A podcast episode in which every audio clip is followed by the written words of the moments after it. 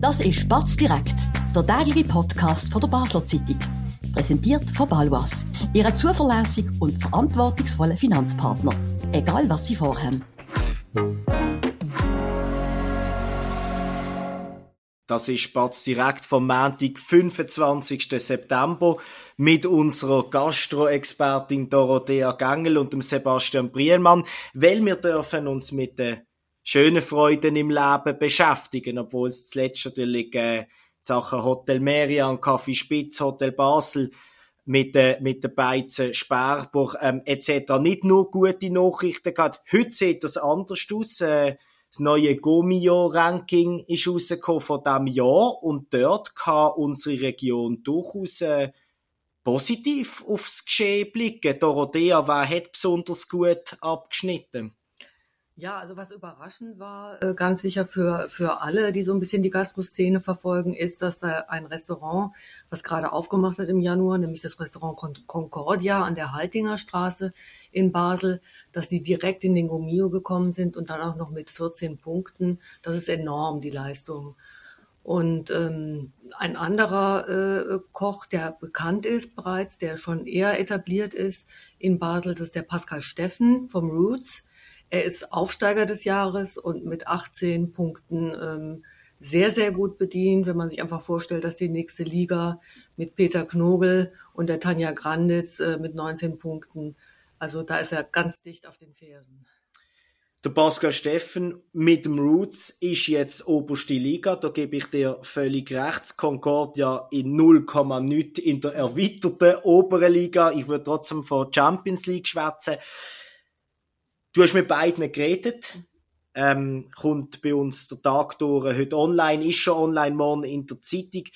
Was hast du gerade das Gefühl beim Concordia? Wie hätte das so schnell können ähm, erfolgreich werden? Was hast du das Gefühl, sind da die wichtigen Aspekte gesehen, ähm, wo, wo die Restaurant-Bibel dazu ähm, bewegt hat, das Concordia gerade mit 14 Punkten auszuzeichnen?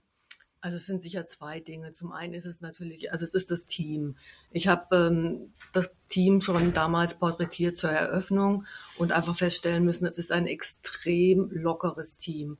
Und das hat sich eigentlich durchgezogen. Also die haben zur Eröffnung, haben sie einen DJ organisiert und haben Champagner und Häppchen angeboten. Da kamen 200 Leute. Sowas ist natürlich ein unglaublicher Start. Ähm, ja, und der Till Sabo, der das zusammen mit dem Marco Gränig macht, der ist auch ein wahnsinnig guter Koch. Er ist auch ein Künstler, wenn man seine Teller anschaut. Und der Marco Gräni an seiner Seite ist ein unglaublich professioneller Weinkenner, der also die Weine beschreibt. Da denkst du gerade, du hast einen Schluck davon im Munde. Ähm, ganz toll, die beiden. Also es ist das eine, die Lockerheit äh, des Herangehens. Äh, an so einer Restauranteröffnung, aber auch natürlich die, die Kunst und die äh, Kreativität in der Küche und eben beim Wein. Was auffällt ähm, im Concordia ist, dass man ja nicht einfach einen Teller für sich kriegt, sondern dass auch teilt wird. Dann ist es auch eine vegetarische Küche. Das hat man nicht ganz so ähm, konsequent am Anfang machen Habe ich bei dir können lesen. Ich werde die Texte auch unten verlinken, dass alle, die das noch nicht gemacht haben, das selbstverständlich noch können nachholen ist das auch ein Grund, ähm, dass äh, so ein bisschen die spezielleren Formen, nicht mehr so das klassisch, französisch, schwere, weisses Tischtuch etc., dass das vielleicht der Grund ist, warum jetzt der Aufstieg so schnell gelungen ist? Also das Teilen von Speisen, also dieses Sharing, äh, ist ganz sicher ein, äh, ein Erfolgsrezept. Also man muss es mögen, ähm, es ist vielleicht nicht jedermanns Sache. Äh, äh, manche haben vielleicht noch lieber den eigenen Teller. Aber es kommt enorm gut an und wie mir der Til Sabo berichtet hat, es kommt auch bei der älteren Generation gut an, die also das ist schon interessant, ja. gar nicht so sehr das klassische Format mehr wünschen, sondern die, ja, es macht vielleicht auch Lust, man kann dadurch auch mehr probieren. Es ist ein eigenes Konzept, ähm, die haben mutig drauf gesetzt, wirklich mutig und ähm, ja, wie man sieht, mit Erfolg. Jetzt äh, ist auch durch Pascal Steffen im Roots fleischlos unterwegs. Ist das ein super Trend gesellschaftlich, wo äh, Küche, wenn sie nicht gerade so etabliert ist wie die von Peter Knobel im Trois ähm, wo ein Erfolgsfaktor ist oder sogar muss sein heutzutage? Das kann gut sein. Ähm, es ist ähm, ja, es, ich denke mal, das polarisiert ziemlich. Es gibt Menschen, die brauchen einfach ein Stück Fleisch. Und ich muss ganz ehrlich sagen, dazu gehöre ich auch. Aber, ich auch, ja. ja ähm, aber äh, die Inszenierung von dem Gemüse, dass es gar nicht mal wie eine Beilage wirkt, sondern daraus wirklich ein Hauptgericht zu machen. Also ich finde, das ist schon eine, eine große Kunst. Und auch das Geschmackliche aus dem Gemüse so rauszubringen und in der Kombination mit anderen Soßen oder Gelees oder wie auch immer. Also ich finde, das ist großartig. Und ähm, was war nochmal die konkrete Frage, Sebastian? Ob das Sorry. quasi, ob das ob einfach das quasi heute, wenn man etwas Neues will bewirken, ja. ob das vielleicht der entscheidende Faktor ist, die Abkehr vom Fleisch, weil wir ja auch ja. gesellschaftlich wahnsinnig viel darüber diskutieren, wie viel vertreibt es noch? Ich glaube, was beide auch richtig machen, wirklich ist, dass sie auch nicht auf Fleischersatzprodukte äh, mhm. äh, zielen. Also es gibt, gibt jetzt nicht die vegetarische Bratwurst, was ich selbst auch komplett lächerlich finde, muss ich sagen, sondern es geht wirklich ums Gemüse und das zu inszenieren und das geschmacklich so äh, äh, zu, zu, zuzubereiten, ähm, dass es für sich steht. Also das ist, glaube ich, bei beiden, haben, da haben beide ein großes Geschick. Was die äh, Köche in der Region genau auszeichnet, das besprechen wir gerade nach einer kurzen Werbung. Spannende Themen kann man auch bei uns besprechen. Bist Unternehmerin oder Unternehmer und kommst in eine Situation, wo du eine neutrale Meinung oder Fachwissen brauchen kannst? Wir beraten mit Herz und Köpfli. Melde dich bei der Olivia Grossen von der Co-Partner Revision AG in der Dalbenanlage in Basel. Ja, Dorothea, du hast es angesprochen, sie tun das Gemüse in, in, in die Mitte vom Teller. Es ist nicht irgendwie eben ein künstlicher Ersatz. Ich bin ich kann das sagen, vor einem Jahr an der Art äh, Gast gesehen im Pop-Up vom Roots, sechs Gänge, alle vegan und ähm, da habe ich gedacht, ich schaue mir das einfach mal an und bin dann wirklich überrascht gesehen, ähm, wie, wie gut das kann sein, wenn man eben weiss, wie es geht, dass es eben nicht äh, wie, eine, wie, eine, wie eine Beilage wirkt. Trotzdem habe ich das Gefühl, äh, ein Beiz ist ja immer ein, ein Erlebnis und, und auch, auch im Concordia haben sie gesagt, eigentlich, wenn es regional, wenn es gerade passt, hat man müssen, hat man Welle, warte, hat man Welle, ähm, vielleicht auch ab und zu mit einer, mit einer Jägerin zusammenarbeiten, dass man ganz ausgewählt da ein bisschen ähm, Fleisch auch auf der Teller ähm, kriegt. Das ist gar nicht möglich gewesen.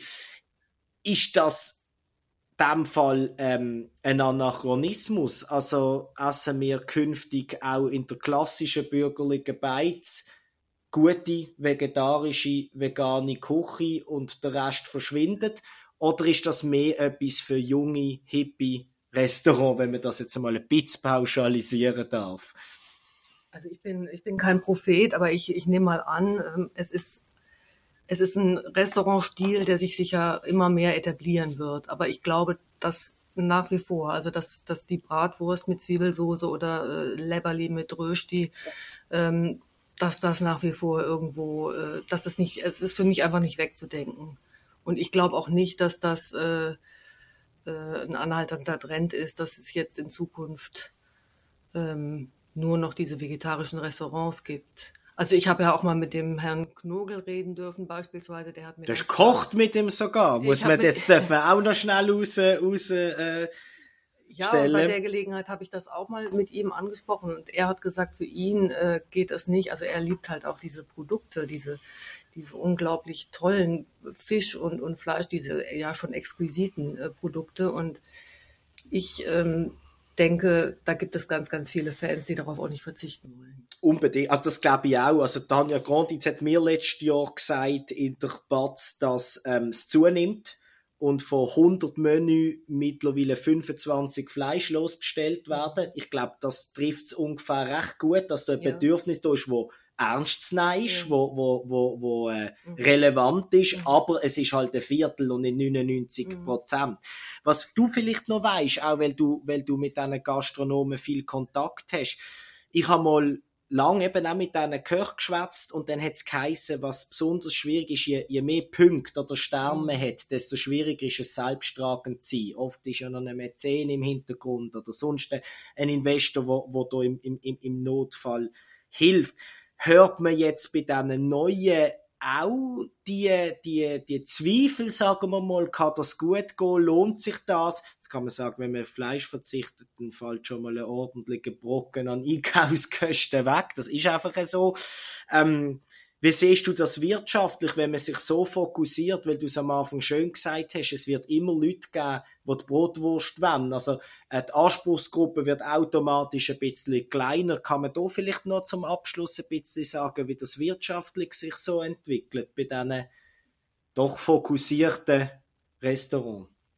Also du sagst zwar, der große äh, Kostenfaktor Fleisch fällt weg, aber ich glaube, durch die Saisonalität, also sie setzen ja wirklich ähm, auf extreme Saisonalität, Regionalität und ich meine, da muss die Ware stimmen. Und Klar, teuer ist trotzdem. Es gibt extreme Unterschiede zwischen Kartoffeln, sage ich jetzt mal, geschmacklich und so weiter. Das, Mhm. Ich glaube, das muss ich niemandem erzählen. Ähm, ja, nein, also ich habe bis jetzt noch nichts durchgehört, dass es schwierig ist. Ich meine, man, man schaut sicher von Anfang an auf die Kosten. Ähm, man schaut auf die Teamgröße, man schaut, dass man möglichst, also ich meine, das ist ja ein kleines Team da im Concordia, muss man auch noch sagen. Und äh, ich glaube, das Bewusstsein ist da schon da. Und äh, ja, Da muss man sehen, nein, das ist klar, oder? Mein, völlig übertriebene ähm, Betreuung quasi, sag ich mal, durch einen Gast, wie man das vielleicht gerade im Ausland kennt, Asien, Südamerika, wo, wo, wo die Kosten natürlich, die Lohnkosten viel tiefer sind. Da wird man ja fast schon überversorgt manchmal. Also jedes Handtäschchen wird da persönlich betreut. Das kann man sich nicht leisten. Wenn du sagst, hey, die arbeiten schon mit einem kleinen, aber dafür motivierten Team, ähm, dann, äh, dann ist das sicher, sicher ähm, der, der richtige Weg. Und wenn man die Gomio-Bewertung anschaut und auch ein bisschen noch Begründung kann man machen auf der Webseite oder natürlich bitte in den Text von der Dorothea, dann sieht man auch, wie die genau schaffen. Macht doch das, weil das ist für die heutige Folge von Batz direkt. Wir sind morgen wieder da um die gleiche Zeit auf unserer Webseite, in der App und natürlich überall, wo es Podcasts gibt. Nicht nur einen schönen Abend heute, sondern auch einen guten. Das war Spatz direkt, der tägliche Podcast von der Basler Zeitung. Vom Montag bis Freitag immer am 5 Uhr oben auf batz.ch. In der App und überall, was Podcasts gibt.